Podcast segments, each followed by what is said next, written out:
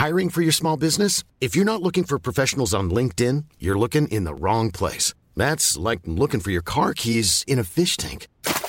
LinkedIn helps you hire professionals you can't find anywhere else, even those who aren't actively searching for a new job but might be open to the perfect role. In a given month, over 70% of LinkedIn users don't even visit other leading job sites. So start looking in the right place. With LinkedIn, you can hire professionals like a professional. Post your free job on linkedin.com slash people today.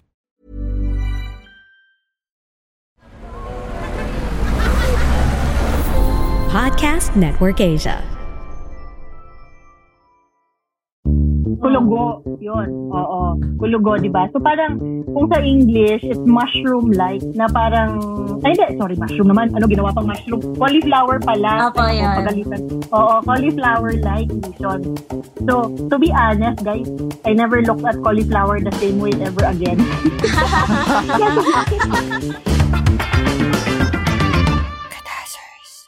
Hello mga kapitbahay! This is Yudes! This is Sari. And Athena here with Doc Mina! Yes! Doc Mina, pasok po kayo. Doc Mina! Ako na yun. Sorry. Hi. And you all are listening to Hello. Good Dancers! Hello, hello mga kapitbahay. Ang tagal-tagal naming nawala. So ngayon, kailangan namin bumawi sa inyo with an extra special episode. Kaso guys, ang bad news is walang kalat for today. For today's episode, kailangan may dangal tayo kasi bisita natin may dangal. Tama! So today mga kapitbahay, it's a very special episode, no? Because we're doing this for in sola- solidarity with a very special campaign, no? So today's episode is brought to you by the Solidarity campaign. So ano ba ang Solidarity campaign, mga kapitbahay? So the Solidarity campaign is a specialized campaign designed to help to educate women about cervical cancers. And of course, the tools to prevent it, along with the treatment options available to improve overall survival.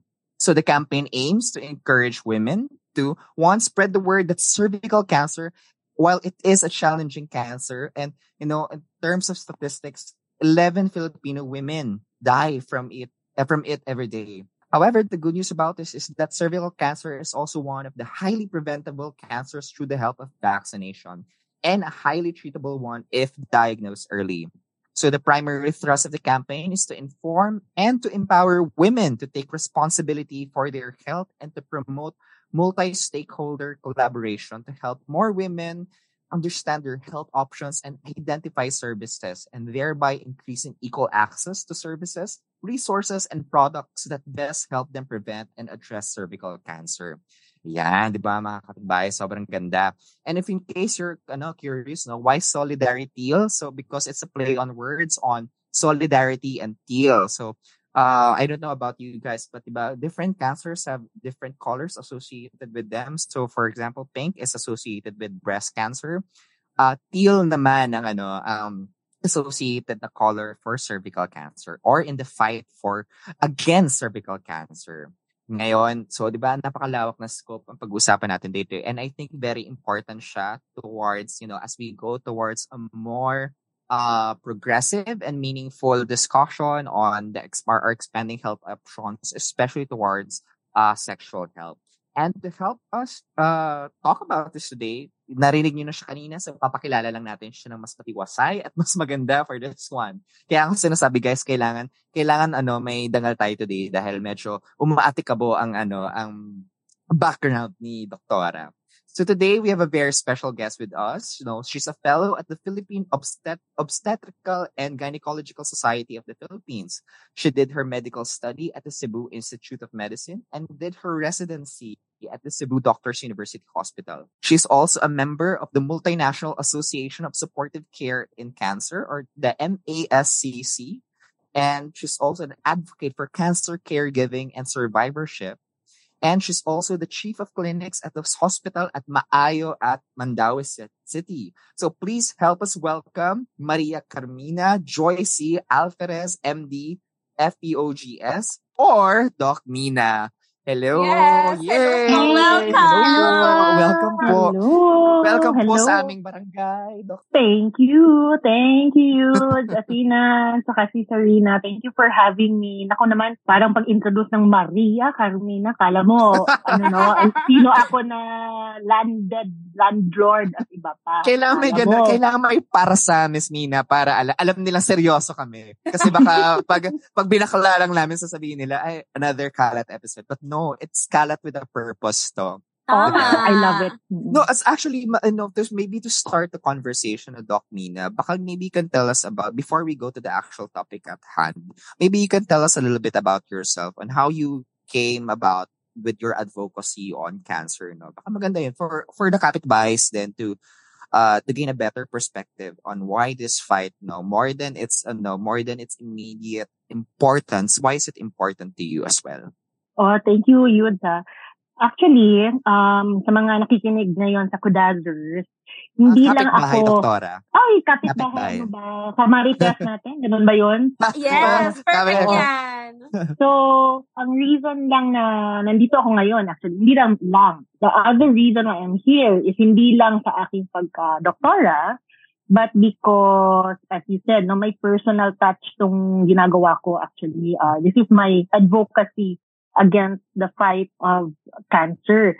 Tsaka, actually, to begin with, simulan ko na lang ha, ayoko kasi ng fight eh. Nakakainis yung fight, parang nakakapagod, di ba? If you always fight Mhm. cancer. So parang kunyari nagka-cancer tayo, we want to know how to live with it, how to how to thrive despite us being uh, having cancer. Pero syempre, of course, there's still the fight na kung maaari, we will prevent it, right, from not having it, live our best lives, you know, health-wise, then why not? So sa akin, I had two family members, tawag ito, who, who had con- cancer in the family. My younger sister, she passed away at the age of 36. No? She had lung cancer at the age of 28. Tapos, automatic stage 4 lung cancer siya. Tapos, my dad naman got diagnosed with lung cancer then one year after my sister got diagnosed. Stage 3 naman. Tapos, uh, fast forward, my dad again had prostate cancer two years after his lung cancer. So that's a total of three cancers within my immediate family in seven years. So, alam ko yung impact ng cancer. Kasi yung cancer naman, hindi pumipili kung doktora ka, di ba? Or empleyado, or, or housewife, or ano ba. Lahat tayo impacted. And I'm sure any of the three of you might have had relatives, di ba? Mm. Na may cancer, no? Kahit na anong, ano. At least nakikita natin, ano yung impact sa family, right? So, yun yung advocacy ko ngayon. Pag-uusapan natin na may, um, guys, no, na paano ba na hindi tayo magka-cancer? Kung may something na magawa tayo na hindi tayo magka-cancer at all, Yeah, Then, yes, yes. mas mabuti kaysa sa nagka-cancer na tayo, right? So, uh, I'm happy to be here, no? Nakikikapit bahay ako ngayong, ngayong araw na ito. Sige, sige. Before we start, anything from you, Athena, Sari? Uh, baka may gusto kayo i-share kay Doktora before tayo magano? Nada? Um, actually, this is also very important to me when I heard na we're doing uh, an advocacy episode since I have friends who had scares na din on cervical cancer and they have also like an aunt who recently died of cervical cancer. And because I'm a woman, which, you know, who is very active, so like, um, alam niyo yun, like, this is a very important advocacy for me because uh, this parang, parang pinapalakas natin yung mga boses ng bawat isa na may prevention naman and like just to inform the especially the younger generations na not to view this kasi like Conversation syem- as, uh, conversation as you know like a taboo or something like na natatakot kayo pag-usapan just because it's cancer. No uh, we have to talk about this and this is as important to everyone as if as it is important to me. Kasi all of us can you know are sus- sus- Susceptible. susceptible. sa ayun susceptible sa uh, pagkakaroon ng cervical cancer or cancer in general. Yeah How about you, Sari? Ako naman, I think, um, andito na ako sa age wherein kailangan ko isipin yung sarili ko when it comes to that. Na I still want to be a mother. I want to live a happy, healthy life. And Mm. malaking bagay na, ma, na maintindihan yung mga ganito para maiwasan siya. nung bata ako, parang wala siyang ano sa akin eh, impact masyado. Pero parang habang Yeah. tumatagal, parang habang tumatagal, ay parang kailangan ko nang maintindihan to, kailangan ko na rin tulungan yung Mhm. sarili ko when it comes to that. So I'm excited to find out more about this kasi I think before, especially Ina and I, we were advocating uh, sa HIV naman, eh, HIV awareness. Tapos parang sabi ko nga kanina, HPV. Alam ko medyo, anong tawag dito, hindi ko, hindi ako aware na meron palang vaccine to prevent it. Mm. So, So, yun. you know, know that- more those are about what we're going to that. talk about today, no? We're very Yeah. happy to have you here. At saka, Doc, hindi lang halata, pero patrenta na yan si Sari. Pero mukha lang siyang 20. so, baka nalito lang kayo, nasa age na ako na kailangan isipin yan. Patrenta na po si Sari. Kanta na. Binoking. 30 na pala si Sari. So, sige, sige po. Simulan natin, Doc, no? Parang, let's start with that, with that number. 11 Filipinas are die every day out of cervical, because of cervical cancer. In terms of the, in terms of numbers, Doc, how, gaano ka-threatening itong numbers na to? No? Kasi yung, if you Google, no, yung Philippine data, yun yung mga reported actually, 'di ba? So, nire-report and usually naman the the the the, the tawag ito, uh, research are coming from metropolitan areas, right? So ito, this was studied, if I'm not mistaken, the data is coming from PGH na medyo, you know, they studied for several uh, years kaya they were able to get 11 Filipinas dying of cervical cancer every day. Dying, ha? So meaning, tapos na sila, na-diagnose na sila, dumaan na sila ng, you know, the suffering of cancer, tapos namatay. And, you know, the better question here is, ilan of those Filipinas have been screened? Out of the Yeah. 11 that they, they that die every day, how many get screened with a pap smear? Or how many are aware that they can get screened, 'di ba? Na pwede pa lang mag-screening Mm. or worse, pwede palang ma-prevent by medic uh sorry by by a vaccine or by um choices no Mhm. yeah like monogamy and etc but il- ilan ba so it's really uh, trying to dissect the 11 kasi tayo nakikita na yung 11 eh hindi naman ako affected doon di ba hindi naman wala naman akong kilalang ano eh hindi natin na present ilang taon ba to mga 11 Pilipinas na ito na namamatay every day So sabihin mo na may 10 days ka, that's already 110 women Yes. in the. Philippines dying times 30 pa, 30 days. So that's 330 women dying every month. 'Di ba? So, ang akin lang is that nakikita natin everyday feeling natin hindi tayo affected. The problem with cervical cancer kasi hindi naman to overnight, 'di ba? Yeah. So, some I, I, heaven for, forbid no na may mga nakikinig ngayon thinking na baka ako isa doon.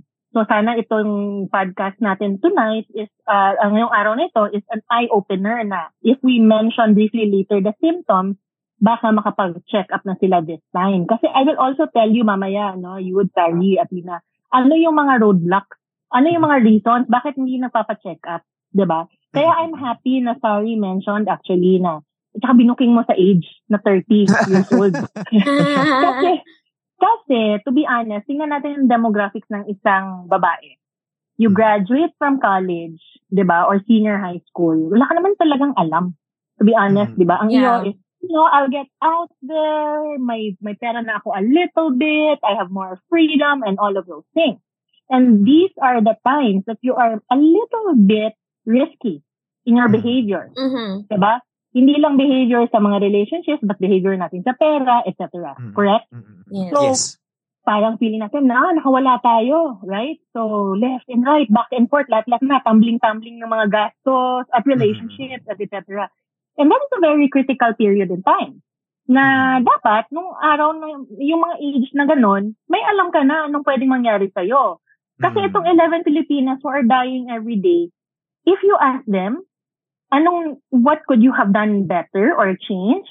Sasabihin nila, I wish I would have, tawag nito, screened myself earlier. I wish I had known na meron akong pwedeng gawin. So now, if you bring it back to Gen Z, 20s, late teens, di ba? Mm. Na may alam na sila ngayon. Imagine your power of bringing down this 11 na number to a Yes. single digit already, Yes. right?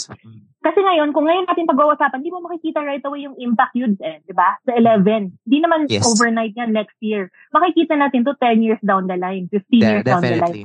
Mm. 'di ba? So, that ang sinasabi ko lang is we should be alarmed. That's 300 Mm. people. More, Dying more than every 300 people dying every month. 'Di ba? Who will na, never get to see the light of day. Hindi na sila magkakaanak, hindi na sila yung mga or or, or children who became um orphans. Alam mo 'yon? That impact in the family. So, and only because we are not knowledgeable. Mm-mm. 'di ba? Ang hilig natin pumunta sa social media, dami natin iniisip, dami natin chismis sa social media, but these things that we should have known on our late teens, early 20s, para hindi na natin ma-harvest yung disadvantage of cancer when we're older, Mm. dapat ginawa na natin yung knowledge, eh, yung knowledge um, gathering, 'di ba? Early on.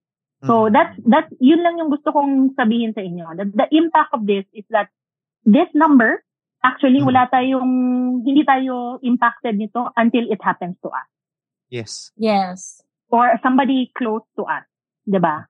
Mm. Sasabihin mo, ay, isa na akong statistic. So we Mm. don't want that to happen, 'di ba? Yeah, yeah, yeah. Yeah, I think that I Ano? think that's the very important aspect that we have to highlight here is the fact that it's highly preventable.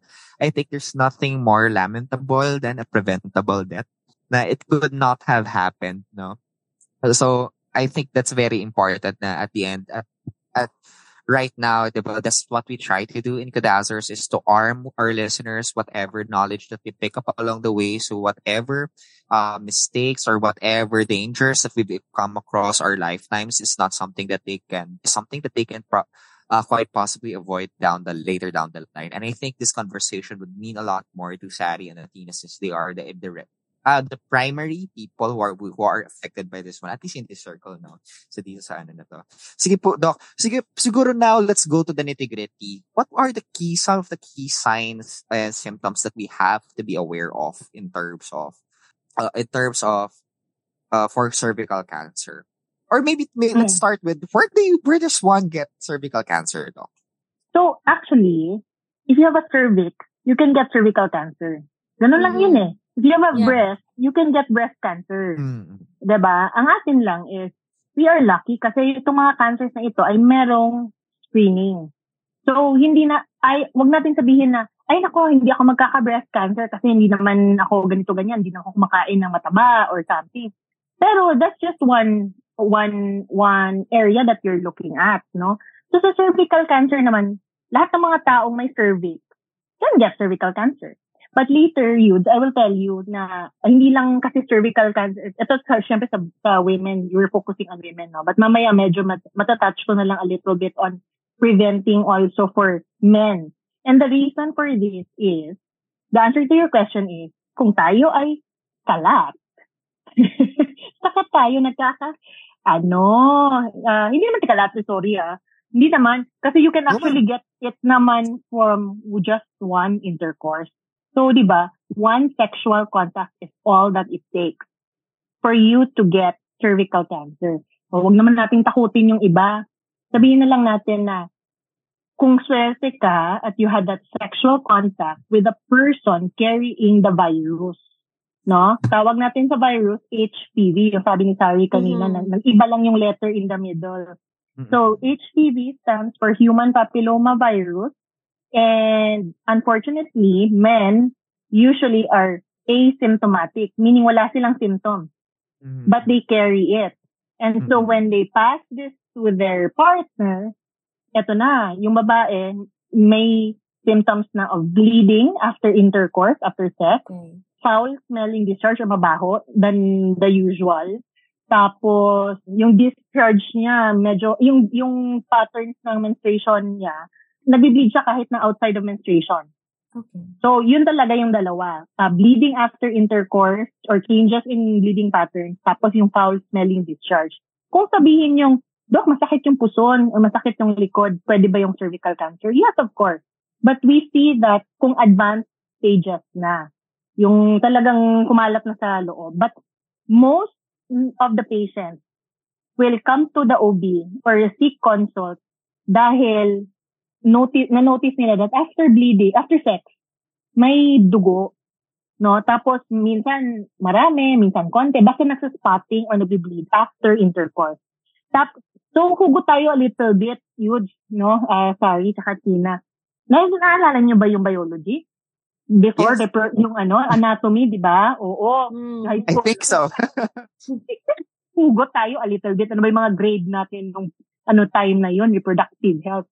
So, if there's intercourse, natatamaan kasi yung cervix, Ah, yes, yes. Yes. right? And so, Yes. if you have a virus that resides, nandun na sa cervix mo, medyo, medyo, tawag ito, sensitive na yung cervix. So, kung lagi siya natatamaan, dumudugo siya all the time. Ah, Ganun lang yun kasimple, okay. parang gas-gas. Okay. It starts na sa gas-gas. So, kung pagdugo niya, yon doon na naa-alarm. Ang iba naman kasi hindi dumudugo pero meron palang gas-gas. So, kaya hindi sila nagpapa-check up. Pero, ang nakaganda lang din itong cervical cancer is that kung kahit na wala kang symptoms, but you have yourself checked, no, er, at least every two years with a pap smear, mapipick up talaga yung cervical Mhm. cancer. So, to answer back to your question, the symptoms common, most common symptoms is bleeding after sex, tsaka mabaho na discharge. So if you have those, di ba, napapaisip yung mga listeners ngayon, parang, ay, oo nga, mabaho pala yung discharge ko kahapon. Di ba? kahapon talaga. Baka bukas may ano na kaagad tayo, di ba, consult. So, but at least, they're aware. Pero maraming reason ha, bakit ka nagbe-bleed or mabaho yung discharge. But cervical cancer should be one consideration already. I think the Okay. important part lang there, no, Doc, is ma-rule out lang siya if Mm. ever. Tama po ba? Correct. Correct. Mm. Mm-mm. Hiring for your small business? If you're not looking for professionals on LinkedIn, you're looking in the wrong place. That's like looking for your car keys in a fish tank. LinkedIn helps you hire professionals you can't find anywhere else, even those who aren't actively searching for a new job but might be open to the perfect role. In a given month, over 70% of LinkedIn users don't even visit other leading job sites. So start looking in the right place. With LinkedIn, you can hire professionals like a professional. Post your free job on linkedin.com slash people today. Wow. Nice. Yeah. What you're hearing are the sounds of people everywhere putting on Bombas socks, underwear, and t-shirts made from absurdly soft materials that feel like plush clouds. Yeah, that plush. And the best part? For every item you purchase, Bombas donates another to someone facing homelessness. Bombas. Big comfort for everyone. Go to bombas.com slash ACAST and use code ACAST for 20% off your first purchase. That's bombas.com slash ACAST. Code ACAST. Dok, nabanggit niyo po kanina yung HPV, which is the papilloma virus, which is like, is, it could be passed on through sexual contact, correct po? And kahit hindi po, is it like skin, kasi po dati nagpa-ubi po ako and then sinabi po sa akin na it can be passed on through uh, skin to skin. Mm-mm. Tama Yes. po. Ah, yun. So I think, and then nabanggit niyo po kanina that we can, kanina pa natin sinasabi na, di ba, that the cervical cancer is a preventable disease. And how important is like getting this like preventive measures? Like ano po ba yung mga pwede nating gawin for prevention just so that the kapitbahays are very well aware of this? Okay, so, Athena, dun muna ako sa skin-to-skin contact, no? Ah, po. Kasi it's a virus that resides in your body, di ba? Mhm. So, ang dami namin pasyente, ganun yun eh. Do, wala lang, foreplay lang. Lapit-lapit lang, ganun-ganyan. Opo. Eh, pero, if it's there, hindi ko pala na-mention, no, yung, is, nag-mention tayo ng symptom, sorry. Hindi ako nag-mention ng, ng sign. And a sign means, yung na-observe na natin, yung nakita na ng doctor, nakita na ng tao. So, yung sign na ibig kong sabihin, Athena, is the wart, Opo. no? Oh, Yung, ano ba yun sa Tagalog? Kulunggo? Ano yun, yun ba yun? Kulugo. Kulugo. Yun. Oo. Kulugo, di ba? So parang, kung sa English, it's mushroom-like na parang, ay hindi, sorry, mushroom naman. Ano, ginawa pang mushroom? Cauliflower pala. Ay, yan. pagalitan. Oo, cauliflower-like lesion. So, to be honest, guys, I never looked at cauliflower the same way ever again. Sabi ko, Damay-damay na to kami na rin. Oo, may, di ba? O sige, wag na lang cauliflower, broccoli na lang. Ganun din, Doc, eh. Parte Oo, din ng di ba? soy, eh. Color lang. But anyway, it's a cauliflower-like lesion. So, tumubo sa, okay, guys, vagina pala yung nasa loob ha.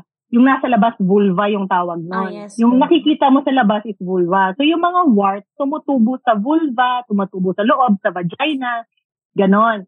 So, yung nakikita natin, minsan yung pasyente, pumupunta, Doktora, meron akong na-feel. May nakapa ako, hindi ko alam, hindi naman siya masakit, hindi naman siya dumudugo. Tapos pagtingin namin, wow, heavy, cauliflowers all over. Parang ganun pala. So, yun. Kasi tanongin mo, may sexual contact ba siya? Meron, doc, pero hindi naman nag-penetrate. Hanggang skin lang po. It, that's all that it takes. ba? Kahit na mag-appear lang yung male and female organs yung part na yan, yun na yun. Diba? mag-hello lang sila sa isa't Oh, isa. hello! Oo, Appear lang, ganon. Oo, ganon. Tapos, di, yun Siya yun, nakuha mo na kaagad. Nakakahawa. Siya siya. Doc. Yes. It is. It is. And ang tricky part of this is, yung sinabi ko earlier, yung mga lalaki kasi, hindi nila alam that they are carriers. No? Mm. And what's worse is that, yung mal- kung imagine the cauliflower-like lesions, yung tumutubo, tapos nakita mo Mm. sa penis. O, di ba? Napakaganda na, ano na, sige, let's be quiet and imagine that for a bit. A moment of silence. a moment, A moment of, of silence silence. for everybody. Pero that's that's what I'm saying. Yung mga lalaki din, hindi nila alam until they see something there. 'Di ba na, ay nako, ito pala yon. So, yun ang mahirap kasi So, talagang Doc, just to yun. clarify, just to clarify, kahit wala kang nakikitang cauliflower, you can still be a carrier. Since, Correct. Mm, Yes. And, Yun uh, yung- I think physical manifestation ng HPV is yung genital warts. If Mm. I'm, Yes. yes. Yes. But, to clarify also, kahit na wala kang warts at all, You can be a carrier of HPV. correct. Kahit na Ah. wala kang symptom at all of bleeding and all of those things, 'di ba? You can be a carrier as long as you're sexually active. mm. So, really, uh, ganun siya ka, parang tricky. Kaya I'm happy that we're opening up these conversations kasi malay ba natin, di ba? Na ganun pala yun. Doc, question, question. As does condom, does use, is using contraceptive, does using contraceptive help in preventing yung ano, yung uh, spread ng ano, ng HPV? As, I'm Yes, asking actually. stupid questions, Doc, ha? Para, No. ano, Hindi yun stupid. Yun yung pinaka-basic question of them all. Mm, Actually, di ba? Kasi, to be honest, a barrier method like a condom is the only thing that will, well, next to abstinence, mm, is the Mhm. only thing that will prevent sexually transmitted infections in which HPV is one of them. Okay? So wearing a condom properly, the only thing that will prevent, aside from abstinence, is the only thing that will prevent you from getting gonorrhea, chlamydia, Mhm. HPV, HIV, and all of those things, no? That you get from sex. So yes, Aside, aside from screening, Doc, ano pa yung other preventive measures that, you know, a regular person, any person can take in order to protect themselves or from HPV, uh, from cervical cancer? Okay. So, yung prevention na, actually, same, hindi ko pa yata nasagot si Athena a little, no? Yung part 2 ng question niya about the, anong pwede natin gawing prevention. So, before I go to the others, pag-usapan muna natin yung Yung primary. usual na ginagawa natin to, to detect cervical cancer early. What, which is, eng, eng, eng, eng, yung pap smear. Di ba? May natakot na kaagad, sabihin na, ay naku, doktora, ang sakit ng pap smear. Ta, alam mo na sinasabi ko sa mga pasyente kung sa- sinasabi na masakit yung pap smear? Sabi ko, bakit? Mag-sex ba? Masakit? Tama! Ay, hindi, iba yun. Iba yun. Sabi Actually, kasi, oo, di ba, Tina? Sa, yung, ah, yung sa- friend ko sabi- din po, natatakot po siya magpa-pap smear. Actually, just recently lang, tinatanong niya, masakit ba yung pap smear? Sabi ko, girl, wala lang yan. Like, wala lang, five seconds lang. Kaya mo yan. Oo. Question, stupid question na sa bakla. Bakit masakit Stupid. pap smear? Kasi- niyo yun? Di ba, parang sinescrape kasi yung cervix mo. Parang scrape. Ano Tama ba yan? ba, Doc? Wag naman, wag naman straight natakot silang, ano, di ba, lalo. Hindi, hindi, parang ganun, parang ginanon. Hindi. Okay, so, going back to my patients, ang sinasabi ko sa kanila, ano ba kayo? Sabi niya, do kasi matigas yung speculum, which is the instrument that we use to insert to the vagina. So sabi ko, ano? Matigas? Ano pala kayo mag-sex? Di ba dapat matigas din? O, di ba? Pangit naman kung soft, right? So, So, yes. more, more than scraping, Doc, ano yung mas ano, better way to describe yun? Huwag naman straight kasi. So, ang, ang nangyayari, yung nafe-feel na discomfort natin, to be honest, is really just the speculum. Alam natin the Ah. anatomy of the vagina, di ba? So, it's parang, ah, a cave. It's a closed cave. so, we have to open it up a bit, Yes. tapos lagyan natin ng speculum which is lubricated. Tapos, makikita na natin the cervix, which is parang the the end part of your uterus, no? And Doc, there are Yung question po, yung speculum po, yung, i- i- is it the device that opens the vagina po, di ba? correct. And Ah. that's the discomfort that you Ah, feel. yes, yes. The actual thing that we do on the cervix, whether we use a brush, uh, we call a spatula, or parang a wooden spoon, Opo. or a cotton swab, yung sinasabi natin scrape, hindi mo yung sakit. Wala ka nang nafe-feel. And to be honest with you, we can do that under 30 seconds as long as Yes. experienced yung operator. No? So, minsan, nasasaktan yung uh, pasyente kasi yung anxiety mo through the roof. So, if you are parang very tense, yung muscles mo down there nagtitense din. So, nahihirapan kami to put it in, hindi relax, masakit, nagki-clench ka agad yung vagina, yun yun, yung, yung pain. But Mm. otherwise, it's very, very quick. And the amount of information that you get out of the pap smear is very, parang naninigit yung discomfort. Mm, Parang it's worth Sa totoo the, lang. It's worth the discomfort. The, ano. Yes. Yes, it is. So, yeah. So, to be honest, ha, mga kapitbahay, hindi siya scraping.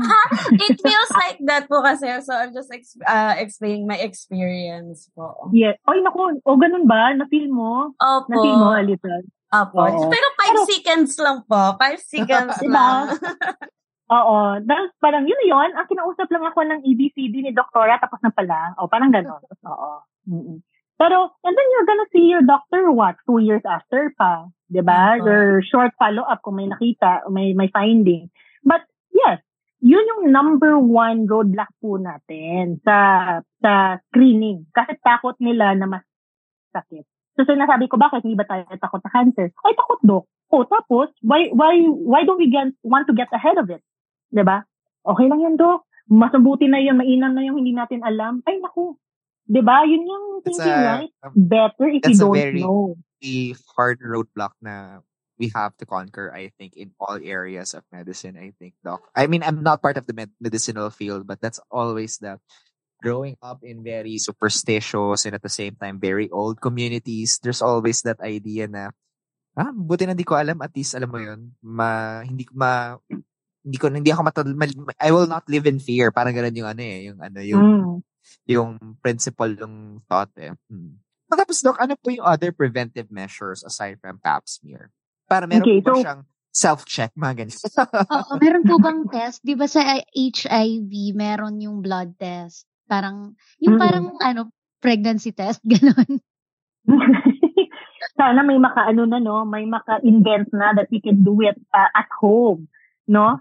Uh, pero to date, wala pa akong alam na test that you can do yourself. Minister. Um, except for, oo, except for, of course, symptoms, no? yung screening mo talaga, yung that you are astute, yung able to pick it up right away na, ay, nako, abnormal na to, kailangan ko na magpa-check up. But other than, than pap smear, we have what we call uh, an HPV DNA test na, pa- pero it's still done kasi during the, parang similar, similar procedure, like a pap smear we have to swab that area there. Tapos we send it to the lab. Tapos they will detect the DNA of the virus. So parang mas specific siya than the pap smear. The pap smear kasi guys, it checks the changes of your cervical cells. Na ay, naku, nagiging precancerous na siya. Or may infection ba? Kasama yun sa pap smear. Other than that, parang medyo screening method kasi si pap smear. Eh. The HPV DNA is really talagang, you know, DNA. Alam niya talaga na may virus ka. Parang ganun. Pero hindi kasi siya ganun ka cost effective. Medyo may kamahalan, a little bit. So kaya si pap smear yung medyo lagi natin naririnig. Okay. Yes po. Uh, let me let me bring it up at this point. How about yung sa mga low resource settings? 'Di ba? Mm. Yung sa mga sa far-flung areas, yung walang access sa pap smear or wala Mm. masyadong mga OB-GYN. Kami, yun yung ginagawa din namin for uh, mga medical mission Hmm. no? Na hindi naman natin ma gusto natin sila i-screen, pero medyo walang pera for the pap smear. So what we do, we call, uh, we do a test called visual inspection with acetic acid, also known as vinegar. No? Nako, parang, parang humapdi konti. humapdi ba? Hindi naman. Konti. Parang kaya, ah, ah, kaya namin. Kaya namin. Kaya, kaya. Okay, sige. Acetic So visual acetic acid aka suka, 'di ba? So um ang ginagawa namin is still the same thing. We put in the speculum which is the the uncomfortable part, Hmm. right?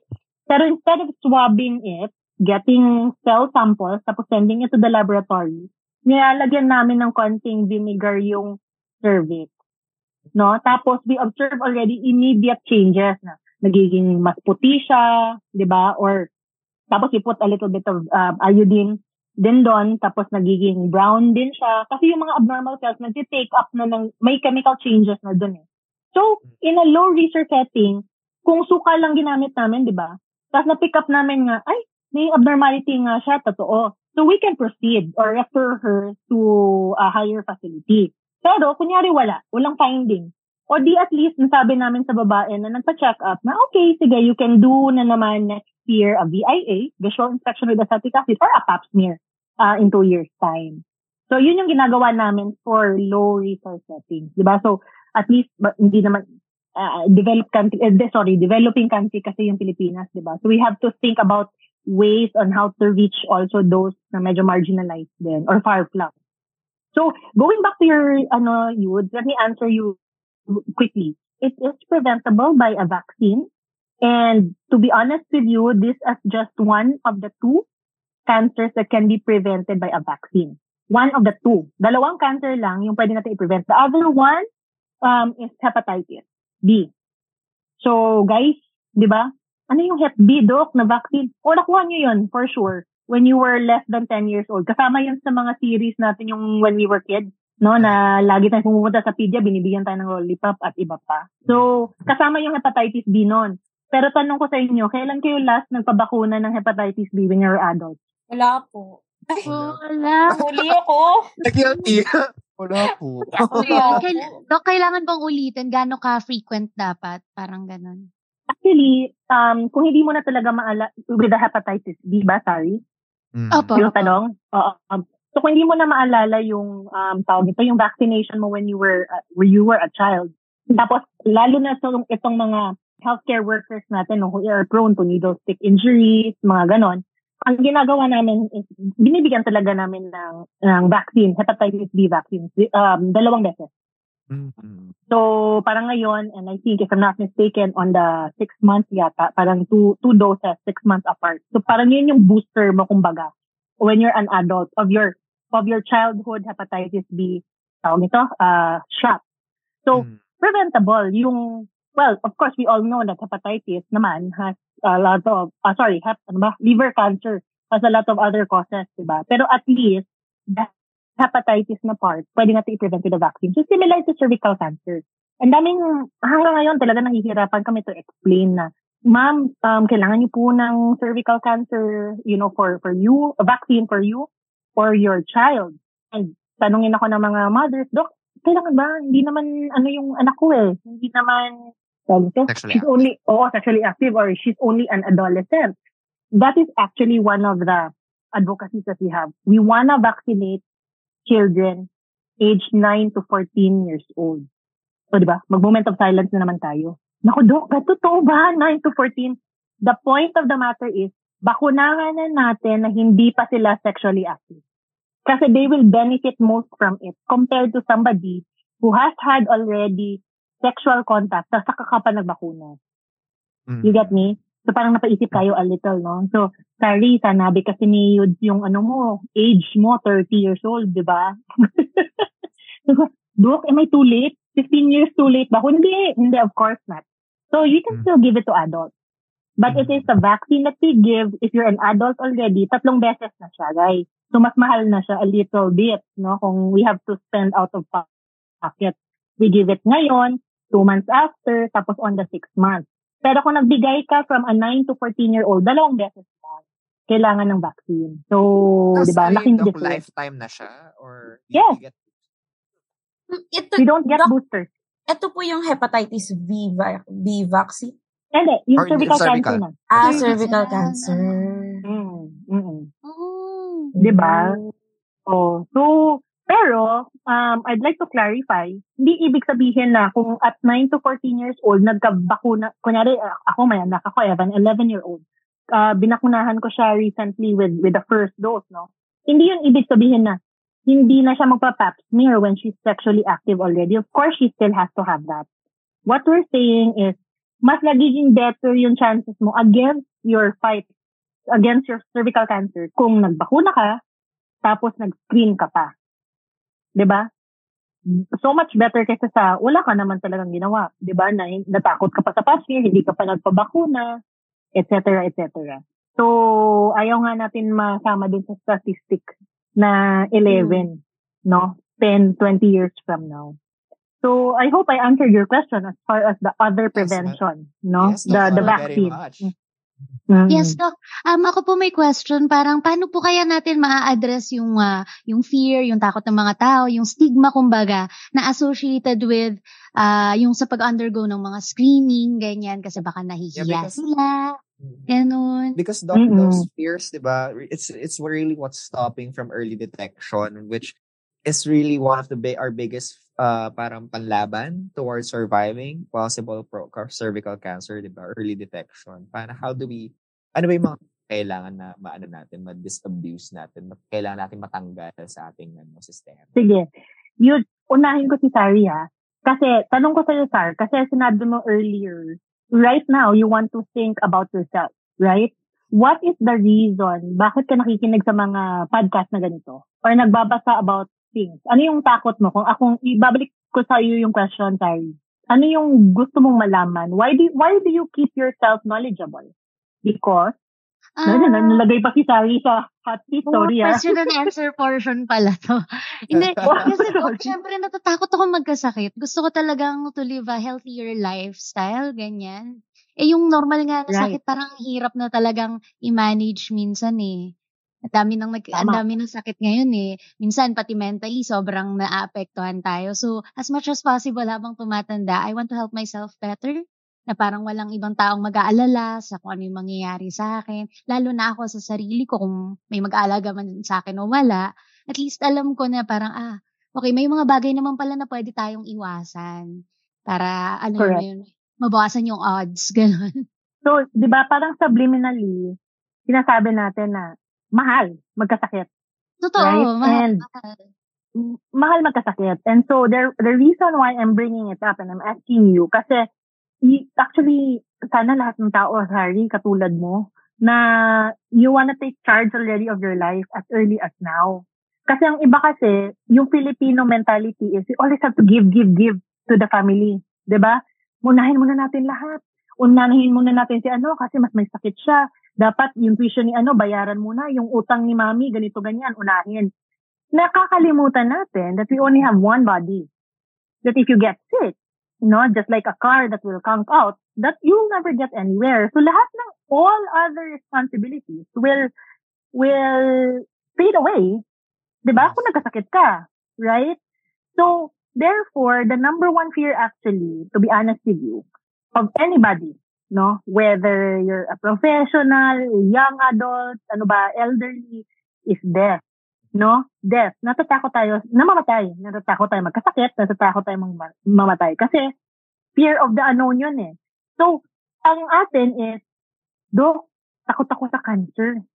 Yan minsan naiinis ako. Kasi sinasabi ko, bakit ka takot sa cancer? Kasi feeling mo, ah, mauubos yung pera, number one. Tapos may pain, 'di ba Masakit. Or medyo prolonged. Tapos kausapin mo yung tao. Ano namang kinakain mo? Dok, everyday ako nagko-coke. No? Ay, hindi ko talaga ma-release yung sweet. Dok, kasama talaga yon So, binabalik ko sa kanila. Takot ka sa cancer, hindi ka takot sa diabetes. Hindi ka takot na, nag, na madadialysis ka three times a week na hindi ka na makapag-ihi by yourself. Pero takot ka sa cancer. Itong cancer na pwede nating may gawin tayo to prevent it, hindi natin ginagawa. Pero kumakain ka ng, ng sweet all the time. So, eh, ibig ko sabihin, napaka-cancer naman kay cancer, naging glorified, naka-glorified siya, di ba? Whereas all other diseases na pwede nating makontrol, it's similar.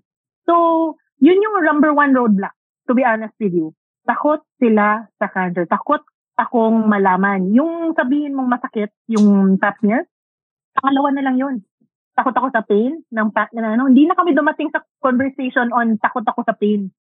It's more on takot ako on knowing. Yun talaga yung number one na roadblock. And yung iba naman, let's take it a little bit further.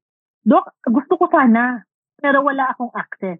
Mm. Hindi ko alam saan siya kunin. Hindi, tap, or gusto ko sana pero medyo kulang yung fund, saan ako pwedeng pumunta, saan ako pwedeng humingi ng tulong. Kasi aware ako, Dok. Kaso lang, nauuna yung needs ng family ko. O, di ba? Ganon, iba din yung, iba din yung ganong angle. So, yun yun. That's the, that's the reason why a lot of people don't, cannot get screened. Did I answer your question? Haba ng ano ko, no? Hindi pa miss you.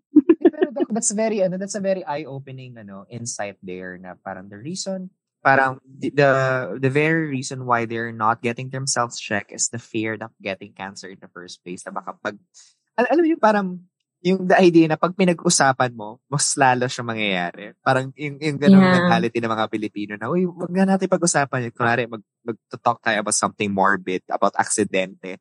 Uy, wag natin pag-usapan yan. Baka pag pinag-usapan natin, we attract it. And I think it's the same kind of uh, Mhm. primordial fear that informs yung ano natin, yung attitude natin towards cancer. And that's very ironic. Yung the very your very fear of getting cancer stops you from actually having a conversation about cancer that will potentially save you from getting cancer. Correct. Or an action plan. Di ba? Mm. Yes, yes, yes, yes, yes, yes. Mm. Tapos, Doc, so paano nga, how do we go, pa- how do we go about it, Doc, nung sa, at least from your end, from the med, from the medical field, ano yung nagiging tactic niyo towards that? Because again, like we mentioned, uh, like you mentioned earlier, early detection is really the, is, is one of your biggest asset towards yung, towards combating cancer uh, of, cer- of the cervix. Ano yung mga nagiging ano natin?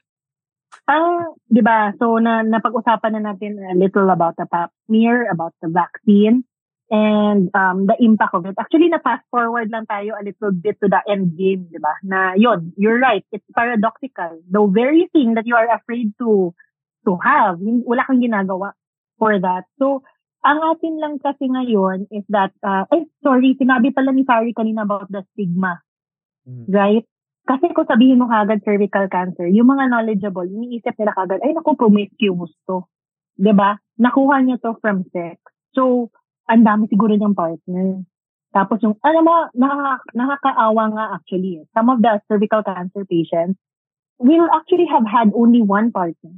They don't have talaga a history of uh, promiscuity or multiple sexual partners. Pero nagka-cervical cancer sila. Tapos, hindi sila kawala sa stigma na ito. So kaya parang yung yung angle natin ngayon is not really on on the sexual part of it. It's more on we prevent it because we don't want to have cancer. Yun yun.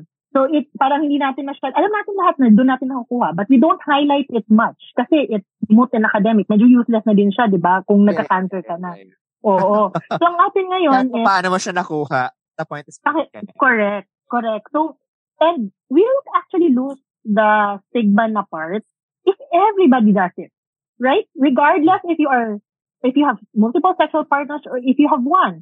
But if you screen naman everybody, you vaccinate everybody, parang whole of nation na to, iba lahat-lahat na tayo, di ba? Nawawala yung stigma kasi hindi Yeah, mo yeah, naman sabihin ng mga tao, eh bakit ka napapap smear? May problema ka ba? May infection ka ba? Di ba? So natakot ka kaagad. Wala, ano, screening lang to. Hindi ka na lang nagsabi na meron ka na pala talagang ano, symptom. So, yun yun. We want to erase the stigma by making it available to everybody. That it's something that everybody can actually do. Prevent it. No? By vaccine and by screening. Hindi lang dung may symptom ka na. So, yun yun. I, I want to emphasize ngayon, guys, ha, yung early detection na sinabi mo yun. Mm. 'Di ba? Kasi yung ang nakaganda ng pap smear, once you get uh, pre-cancerous result in a pap smear, hindi yun ibig sabihin na yun na yun, end of the world. Meron kayong pwedeng gawin every time you get a pre-cancerous result. No? Pero tayong um, some procedures that will, that we can do before we get to the, yung chemotherapy na talaga, inoperahan ka na talaga, and all of those things. So, yun yung point why you're screening because there is something that you can do every time you get the result. no? Hindi ka bi- biglang pupunta sa cancer kaagad. So ako, I have a first degree cousin na ano ka siya kaagad, pre-cancerous, yung tawag namin noon, CIN3. Before it becomes cancer, CIN1 or cervical intraepithelial neoplasia, o diba? And CIN na lang. 1, 2, 3. So it's really just a matter of gaano kalala yung pre-cancer, yung parang ganon. So lahat, maraming tao na may CIN1 hindi nila alam. Yung cousin ko, nagka-CIN3. Bigla siyang, ate, nung gagawin ko dito, operahan na ba ako, etc., etc. Hindi, punta ka, wala kasi siya dito eh, she's in another country. So sabi niya, ate, punta, ah, punta ako sa gynae ko, tapos pa-consult. Sige, sabihin mo sa akin anong gagawin niya. So may ginawa na local procedure lang that can actually arrest the progression.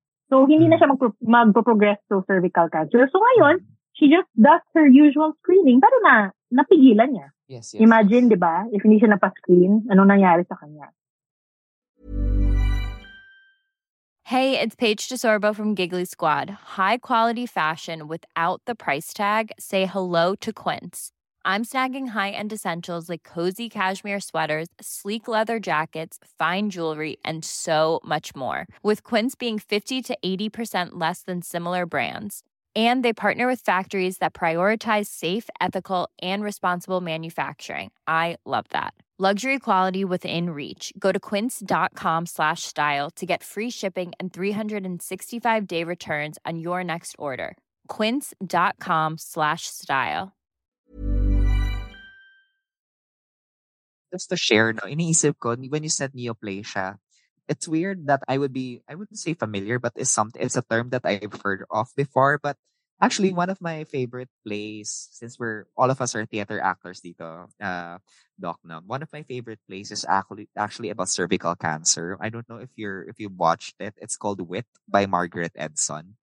It's, a, it's about a doctor, it's about a English professor on, on literature who parang canonical niya. It's it's a work of fiction, pero canonical niya yung journey niya toward towards her cervical cancer treatment.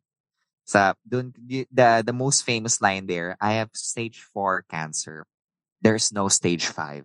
Yun yung ano niya, yung, pina, yung ano niya, one of the most uh, one of the most uh, eye-opening line there. Uh, it's there's a film version of it, Doc. If you're interested, it's it's by um the actor is Emma Emma Thompson.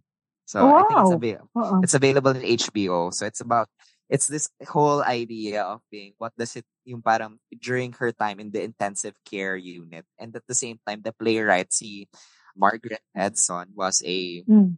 was a uh, tawag dun sa parang she was a nurse during the time no working in cancer in cervical cancer and the cervical cancer unit. Parang ganun. Ganun yung pagkakaalala ko na ano. So, a lot of it is really, really details yung very scientific din yung pag-detail niya with it. So, it's, I think it's very interesting at the same Ngayon, ngayon ko lang siya naalala. Naalala ko lang siya when you Sige. said neoplasia.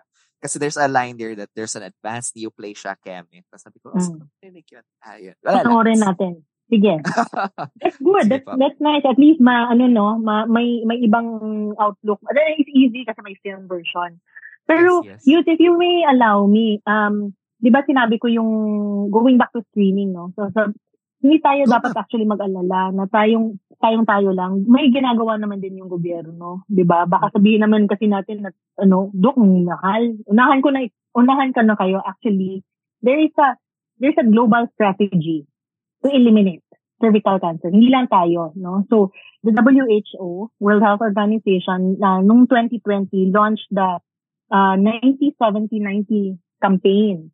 Meaning, dapat um, 90%, na- 90% of girls should have been vaccinated already with the HPV vaccine between 9 to 15, uh, sorry, 9 to 14 years old or by the age of 15. Tapos, 90%, tapos 70% of all women should have been screened with the test na yung sinabi ko sa'yo about the HPV DNA, a high performance yes, yes. test, by age of 35. So, ganun si Sari, naku, malapit na ako, di ba? Sorry, Sari, ha, talagang binenta niya yung edad mo kasi. Hindi ko nga alam anong edad ni Athena eh, so hindi niya sinabi. so, 90% should be vaccinated, 70% should be tested na with a high performance test, tapos 90% of the women diagnosed with cancer should be treated and managed, no? So yun yung if we if we achieve this globally, we bring down the numbers to 4 in 1,000 women. 'Di ba napakalaki? 4 na lang out of 1,000 women will have cervical cancer actually if we we we achieve this. So tayo sa Pilipinas, yun yung ginagawa natin, yung pap smear, making it available by visual inspection with acetic acid. Tapos, we have uh, partners no, in the private sector na nag-iingay. Yung na-mention mo earlier about campaigns with the Solidarity. Yes. Mm-mm. So, mag-iingay tayo para marinig tayo ng Kongreso, no, matulungan tayo sa PhilHealth, may policy making na mag-iba para make it available. Kasi kung tayo po eh, ay employed, medyo easy. 'di ba? Kaso lang, ay, ito pala. Alam mo, ang dami kong pasyente na 30, 35 years old na lang. Kunya, especially sa mga companies, sinasabi ko, na napap niya na po kayo? Sabihin nila na, no, hindi pa doc. Di ba kasama yung dapat sa annual screening nyo sa, sa, sa company? Kasi sasabihin, hindi po doc, yung policy po kasi namin at age 30 and above 30, lang. Opo, 35 30, nga po sa amin eh. Yeah. Opo. Di ba? By 35, ilan na yung sexual partners nyo, Mare? Right? Tapos, right. to be honest with you, I don't know where that started. It's probably financially related, no? Hindi na makaya, hindi kaya ng cost ng company. Ano ba yun? Di ba? Co- compared to the usual mo CBC, X-ray. Pero, I've worked with a lot of companies before. Yun yung reason nila. Na, uh, Doc, yung screening kasi talaga namin ng pap smear pang 30 years old lang. Pero, tanongin mo yung pasyente, tatlo na yung anak. Yung walang pap smear ever. Mm. Diba? So, napakasad na ang daming taong hindi pa talaga alam yung um, tawag nito, when to screen and the importance of screening. Pero to, balik, balikan ko lang po, no? So, kulimbawa, sabihin natin, so, nagpa-test ka, so, kulimbawa, 25, 35 ka na nagpa-test ka, and you did test uh, for, cerv- you did test positive for cervical cancer. What are, ano yung mga new, are, is chemotherapy your only choice or are there other innovative te- possibilities that we, they can also access. You mean kung na-diagnose na tayo ng cervical yes, cancer? Mm-hmm. Well, it depends kasi on which, what stage you are in. Eh. So, ang iba will be, usually the earlier stages are pwedeng operahan tapos may chemo or radiation or brachytherapy, tawag natin yung brachytherapy, naglalagay ng beads sa may vagina, no? Para to, to, to give the, the treatment directly to that area. But it depends on your stage. Uh, may iba na nag-chemotherapy first kasi advanced stage na, tapos pinapaliit yung tumor a little bit, saka inoperahan. Meron din ganon.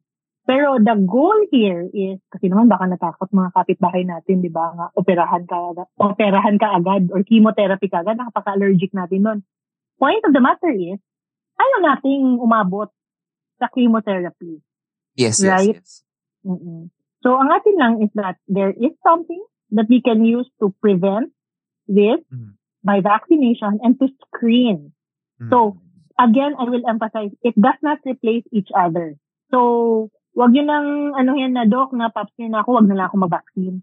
Or na-vaccine mm. na ako, wag na lang ako mag-vaccine. Hindi yun ganon. It works, if you really wanna get better and be on top of your health, no, sa mga babae, talagang gawin na natin both. Mm. Tapos, yun, of course, um, abstinence or monogamy or condom, those are parang other ways uh, to prevent um, uh, sexually transmitted infection. Then, also, Doc, diba na-mention nyo, uh, there are already organizations like Solidarity that's making, just trying to make progress in terms of making the voice, amplifying the voices on the fight or in the struggle against cervical cancer. Uh, are there in terms of uh, in terms of financial help, are there organizations then or are there access programs available then for people to to take a look at para for them to be also to have more options then to have options then when it comes to you know discovering things for that could help them for in this matter. Mm-hmm. So ang nakaganda kasi dito, 'di ba, papunta na tayo sa tawag nating UHC. Um, if mm-hmm. you if you've heard about it, the Universal Healthcare Act. No? So ang daming yes. nangyayari within within our nation, with our government na para mas inclusive of a lot of um, screening tests, no? One of which is itong uh, pap smear. So we're really pushing, no? Yung ang dami nating friends from the private sector who are pushing for the implementation of cervical cancer prevention by making pap smears accessible or kunyari nakadiagnose ka with cervical cancer, may assistance fund ka, 'di ba? Tapos doon din sa mga HPV vaccine, may kamahalan siya so pwede siyang gawing cheaper. Pero Oh. we already have actually several years back pa na antala lang ng COVID. May ano na kasi, meron na kasing program yung Department of Health. We call it school-based immunization. Na yung mga 9 to 14 years old sa schools binabakunahan ng cervical cancer. All the schools or the LGU has to do is to request the vaccine from the Department of Health. And we will Wow. vaccinate all grade schoolers. Uh, sorry, grade Oh. 4 onward for free. Oh, that's wow. good. Diba? That's great. Mm. 'Di ba? So, you know, if we know, alam naman natin lahat ng vaccine medyo may medyo mahal, 'di ba? So kung Mm. 9 years old, lahat-lahat na ng grade 4 in binakunahan natin, tapos 2 months, 6 months after, we vaccinated them. So that entire batch of grade 4, wala na, they're they're protected for life. already. Yeah, for life. You don't need any booster already. So yun lang, um, DOH, uh, the local government units have to work hand in hand. And DepEd, sorry.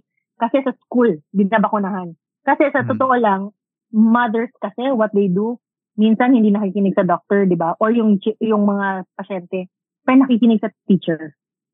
Mas Mm. takot sa teacher. So we wanna empower the teachers also that they understand ano, di- Mm. ano din yung purpose of this. In fact, we've been going around, we've been doing lectures with, with, with LGUs. Tapos, yung common question nila, Dok, bakit sa 9 to 14 years old lang? So, joke ko, Mami, kasi yung budget natin ngayon pang 9 to 14 years old lang, di ba? Pero, uh, what I'm saying is, available din naman siya sa, sa private na mga clinics, Mm. no, yung ating vaccine. And ang dami, um, may mga cancer foundations that we can tap the private sector to help Mm. Um, as far as screening is concerned. Kami sa society, no, sa Philippine Obstetrical and Gynecological Society, most especially on May, uh, during May, that's the Cervical Cancer Awareness Month, ang dami-dami naming um, activities, no, as far as that is concerned. So, isa pa, meron na kasi tayong act, eh, call it the National ano yun, Integrated Cancer Control Act, NICCA. Nakasama doon yung pag, you, what kind of management do you provide for a patient na nagka-cancer? Kasama na din yung screening. So, yung how do you manage a patient? Yung bayad mo sa pain management, sa treatment, paano ka mag-navigate? Kunyari, maladiagnose ka, dito lumapit sa'yo na doctor, paano mo i na-navigate yung tong pasyenteng ito papunta sa ganito to get the best possible care, no? Na sabihin mo, hindi naman niya kailangan na mayaman siya. Na-navigate lang natin. So, there's actually already act you know, we want to enforce to become law. So, we're knocking talaga on government ano, to listen to us, no, as far as that is uh, concerned. So, ito lang, challenge talaga din namin. Gusto na, gusto na talaga natin isali na din sa National Immunization Program yung HPV vaccine. Kasi, Mhm. akalain, di ba alam mo yung pagkabata natin, dinadala tayo sa doctor. Sinabi ko ka earlier. Di ba? Tatatakot tayo kasi parang 2 years old, 3 years old, bumabalik tayo sa pediatrician or sa health center, nagpapabakuna when you were a kid. If you notice, when you were an adolescent, 10-year-old, 11-year-old, dinala pa ba tayo ng parents natin sa pedia? Nagpabakuna pa, da, pa ba tayo ng mga grade 6 tayo at first year high school? Parang nawala, di ba? Parang may gap in the vaccination. Doon tayo titira sa ating HPV. Kasi yung next na normal natin na vaccination, when we're already employed. Kasi requirement siya sa, sa work. workplace. Yes, di ba? Or flu. Di ba? Kasi every year siya, ganun. So, itong HPV is a very, very nice uh, vaccine actually. And to be honest with you, if you can have access to it, no, as soon as you can get vaccinated already. Di ba? Naging plugging ka agad. No, okay lang, Doc. Pero alam niyo, Doc, pa parang throughout this whole conversation, no, I think uh, dito papasok yung the Codazer's angle of it. Eh. Parang ma- mauuwi tayo doon na we cannot have access to mahirap, mahirapan tayo magkaroon ng full conscientious access to a, a meaningful uh, sexual he- healthcare system if yung attitudes natin towards sex, not just the act of sex, but the idea of sex itself is still rooted in very to use the term outmoded type of thinking, no? Na parang pag pupunta ka ng OB, yung OB-GYN, ibig sabihin, ah, kasi, kaya siya nagpapa-OB-GYN kasi sexually active na siya. I think that very idea pa lang, dun, eh, that's a very, like you mentioned earlier, that's a very, very, very big uh, stigma or that's a very, very big na balakit pagdating sa pag, pagdating sa pag-aayos ng ano ng attitude or ng sistema natin tungkol sa reproductive health no uh, I don't know about, any thoughts about this Athena Asari to, to so far sa napag-usapan natin today Well ako doc ang iniisip ko lang, parang kasi may mga women center na nagbibigay ng mga services nila for free. Like for example, yung implant ko, for free yun, ganyan. So I was thinking, available kaya tong mga services na to from time to time sa mga women center? May mga nag-offer ba ng ganito? Especially sa mga taong hindi talaga afford na magpa-vaccine or magpa-test. Ando na po ba tayo sa stage na yon? Oo, meron na bang nag-offer ng mga ganito? Actually, to be honest, medyo fragmented pa kasi yung ating Hmm. healthcare system eh. That's the reason why yung itong AUHD is coming into place kasi gusto nating Yeah, yeah. isahin. Similar, Yes. kahit na anong LGU ka, same services yung magagawa mo. So, to be honest with you, it it really depends on your locality. Kasi may ibang mga LGU that are so huge on prevention, on health, kaya ang dami nilang may focus, no? Uh, but generally speaking, we are empowered naman, eh, itong mga centers, health centers, we are empowered naman. We have local government, uh, sorry, LGU doctors, municipality doctors, mga MHO, tawag natin, municipal health officers, that we can go to for free, no? Kunyari, medyo kapos tayo sa pera, pero kailangan natin mapakonsult. So, punta tayo sa LGU or nearest natin na, na government unit, tapos pa-consult tayo for, for free. At least yung sa consultation pa lang, bayad ka na, right? Tapos, tanungin natin, Doc, saan ba ako pwedeng mapapas niya? May mga LGU kasi na nagbibigay talaga ng libre. May iba naman na will refer it to to doc, uh, to centers no? Uh, na hindi naman directly kan sa kanila but may kilala sila. Dito papasok yung sinabi ko earlier na patient navigation na kahit na they don't offer it they know where to send you 'di ba? However unfortunately yung vaccine parang medyo kailangan talagang gawin siyang mas available. So of course it's a little bit it entails cost no? So kailangan medyo aggressive din si LGU na mag-request talaga. So, but yes, the consultation should be readily available kahit saan ka. Tapos, your, your local government unit doctors should be able to know saan yung nearest na pwede kang i-refer. Diba? In terms of financial assistance to for Correct. the next steps. Correct. In, like, here, ako, I'm, I'm, I'm based in Cebu, no? So, ang dami kong mga kilala na hindi siya masyadong afford.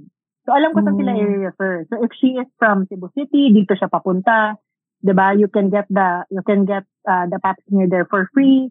May mga foundation, cancer foundations that can help us, assist us.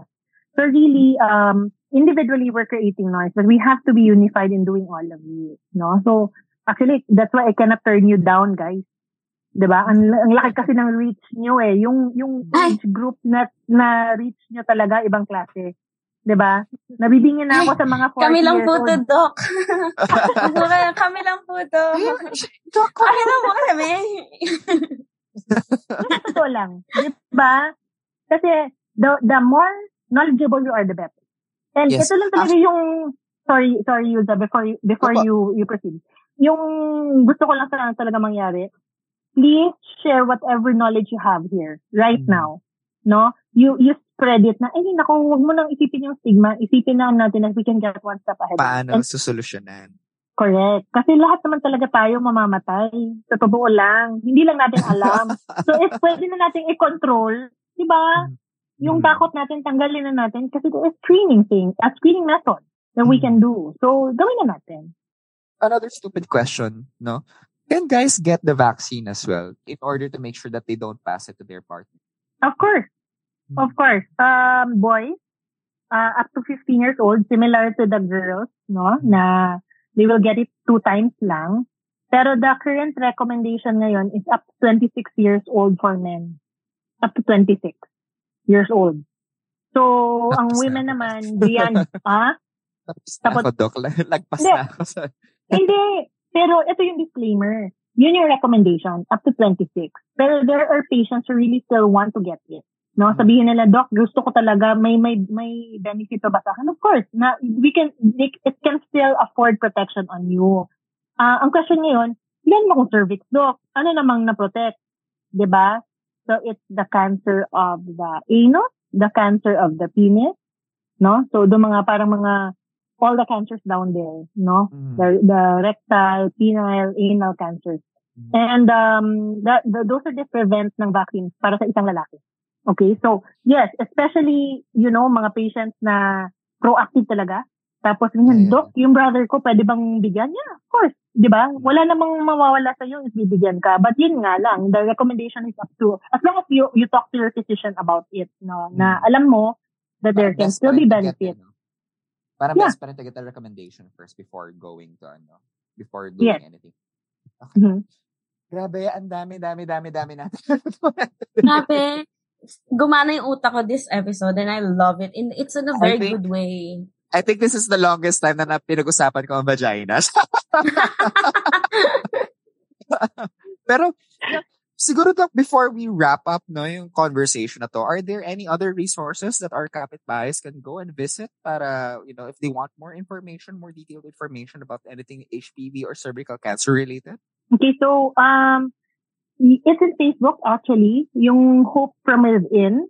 It's an advocacy kasi um for, for cervical cancer, no. So Hope from Within is a it's, it's available. It's free. A lot of uh, you can learn a lot of things from that. It's it's readily in Facebook, no. So merong mga cancer survivors. Ang dami dami mong pwedeng ma makita from that tawag ito o yung post nila. So if you want to know more about it, it's there in FB.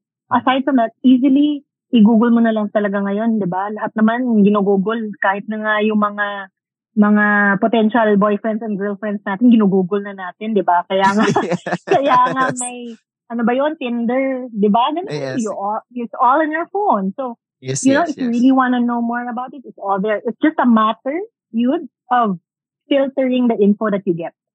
So this is the point of exercises like this, no, sa podcast, na may alam, na, na, na, na, na may mention natin na ano yung talagang gusto mong malaman, ano yung important things, no, na malaman mo. But go to your friendly neighborhood primary care physician, your company doctors, your relatives na mga medical professionals, nurses, alam nila yun. So, huwag na tayong mahiya magtanong na paano ba, magkano, saan, makakakuha ng pap smear, ng vaccine, at iba pa. Kasi it's really one thing to get ahead. And I know for a fact how a family can be impacted with cancer. And I don't Yes, want to yes. wish that on anybody else. Mm. So kung pwede nating i-prevent ngayon, di ba? I-sacrifice na lang natin yung mga venti for Mm. one week. Caramel macchiato all the venti. difference. Yes, correct. Amen. And ma- Opo, tsaka mga kapitbahay, if you also want to make a bigger difference, no, maliban sa pagka sa sacrifice sa mga kapi-kapihan natin, uh, you can also join our petition, no? You can join our movement to help promote a safer and healthier future for all Filipino girls and women by signing our change.org petition. The link we will post in kas- kasabay ng aming PubMat for this one, no? So just click the link, no? Uh, you can help amplify our voice, no? The, the goal is to reach 11,000, 11K, no? 11K na signature. Uh, maliit na number yan, mga kapitbahay, sa mga, ano, sa mga araw-araw natin na sinishare sa, sa Facebook. Maybe you can, you can sign up. You don't have to donate every, anything, but you can donate any, something if you, if you have the, no, if you have, if you're feeling like it, if you have the money for it, no? Sh- uh, but sharing it and signing up for it is just as meaningful and just as effective. And we're, we would be very much appreciated. So just check out the link we'll be posting kasabay nitong episode na to. Yan, mga kapitbahay, no? And I think that wraps up today's episode. Ma- and we hope everyone was able to pick up a thing or two from today's kudaan. Because I'm, I'm sure, I hope, um, we were able to get something from today's kudaan. And sana na-inspire din kayo today no, to help really make the difference and, you know, make in joining the fight to eliminate cervical cancer here in the Philippines and in the world, no? And of course, maraming, maraming, maraming, maraming, maraming, maraming salamat kay Doc Mina for all your wisdom, humor, and ganda na, ano, no, dinala dito. Na naiinis ako kay Doc Mina kasi pareho kaming galing trabaho pero si Doc Mina ang fresh-fresh. Oo, Di tama ako, naman. nagkilamos na ako, ito pa rin. Hindi naman, lighting lang yon. Oo. But thank you for having me, ah. Anytime you need vagina talk, I'm your person. Yeah. Diba? Oo. Yes, so, Doc, we'll huwag na tayong we'll be matakot. sure to ano din. At mga kapitbahay, kung na-enjoy nyo yung episode na to, na baka if you're interested in more episodes like this, let us know para din maano natin, para we can, we, maybe we can do something. We could do a series of episodes about this, you know, even if it's not a sponsored episode, but if it's, this is something that's very important for you guys, you want to know more about, because baka magugulat kayo sa attitude ng mga kapitbahay namin. Kahit, kahit kal- kalat-kalat yung mga episode namin. Minsan may mga nagme-message sa kapitbahay group namin or minsan sa Twitter or Facebook, they're asking, you know, mga quest mga kwento namin from our from our past, no? Bigla silang, uy, na, di ba nagpa-test ka for this, ano, for this? Saan ka nagpaano? Ano yung mga, ano yung, ano yung mga, ano ninyo? Saan, ano yung mga facilities na pinuntahan ninyo for that? So, it's really, it's, there's a very, I think, in terms of attitude, there's a really great difference in terms of it, uh, sa mga bagong, sa, especially sa mga Gen Zs na yun. They only need the information and sila na may, sila na yung mayroong will and audacity for it to seek out the help and treatment themselves, especially if there is help available that's that's for them, no? So, yon mga kapitbahay. Anything else? Atina, Sari, mga ano nyo, mga thoughts from today's episode? Ako, ang dami kong natutunan. So, I hope, ako, medyo informed na ako. I would like to believe that I'm already informed kasi I've been through several tests already. But, ang dami ko pa ding natutunan today sa episode na to. So, I hope yung younger generation, someone younger than me or someone who is, you know, hindi masyadong nakakapag or hindi masyadong nakakasalamuha ng ganitong mga conversation ay may natutunan at may nakakuha sa atin. Sana ito na ang sign ninyo mga sis, magpa screening at magpapunta na kayo sa OB nyo, di ba? Yes, definitely Sari. sobrang na-convince ako na na gawin na siya. Dahil yun nga, again, I'm at that age already.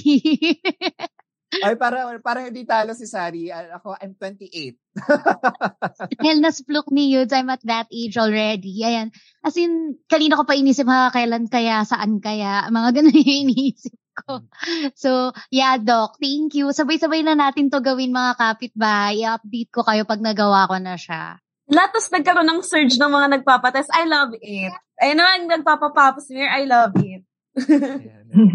Grabe, thank you Yes, po, Doc. na kayo, Doc. smear na kayo para matuloy na itong validation namin. Tapos message nyo kami. Tag nyo kami. Oo. Tag nyo kami kapag ka nagpa-pop smear kayo, di ba? IG Uh, story tag namin yan. Everything is at Kudazzers. That's K-U-D-A-Z-Z-E-R-S. And at the same time, we'd also like to take this chance na pasalamatan din ang Podcast Network Asia for allowing us to continue this platform and at the same time for bringing us closer closer to organizations that allow us to, you know, touch on topics and touch on advocacies that we never thought we'd get close to, but we we end up getting involved somehow, and we get meaningful conversations out of this, uh, like this one. So mga kapitbahay, pasalamatan natin ang Podcast Network Asia. If you're enjoying contents like this, you could listen to uh, other co-affiliates of Podcast Network Asia. Just visit their website.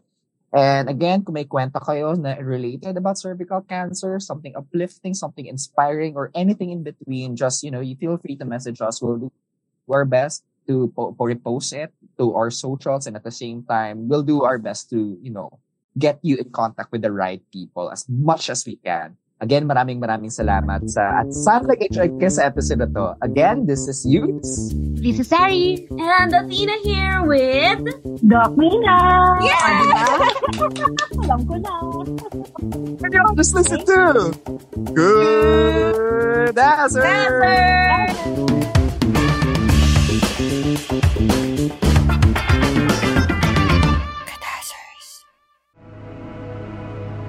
The views and opinions expressed by the podcast creators, hosts, and guests do not necessarily reflect the official policy and position of Podcast Network Asia, the hosts of the program, or other programs of the network. Any content provided by the people on the podcast are of their own opinion and are not intended to malign any religion, ethnic group, club, organization, company, individual, or anyone or anything.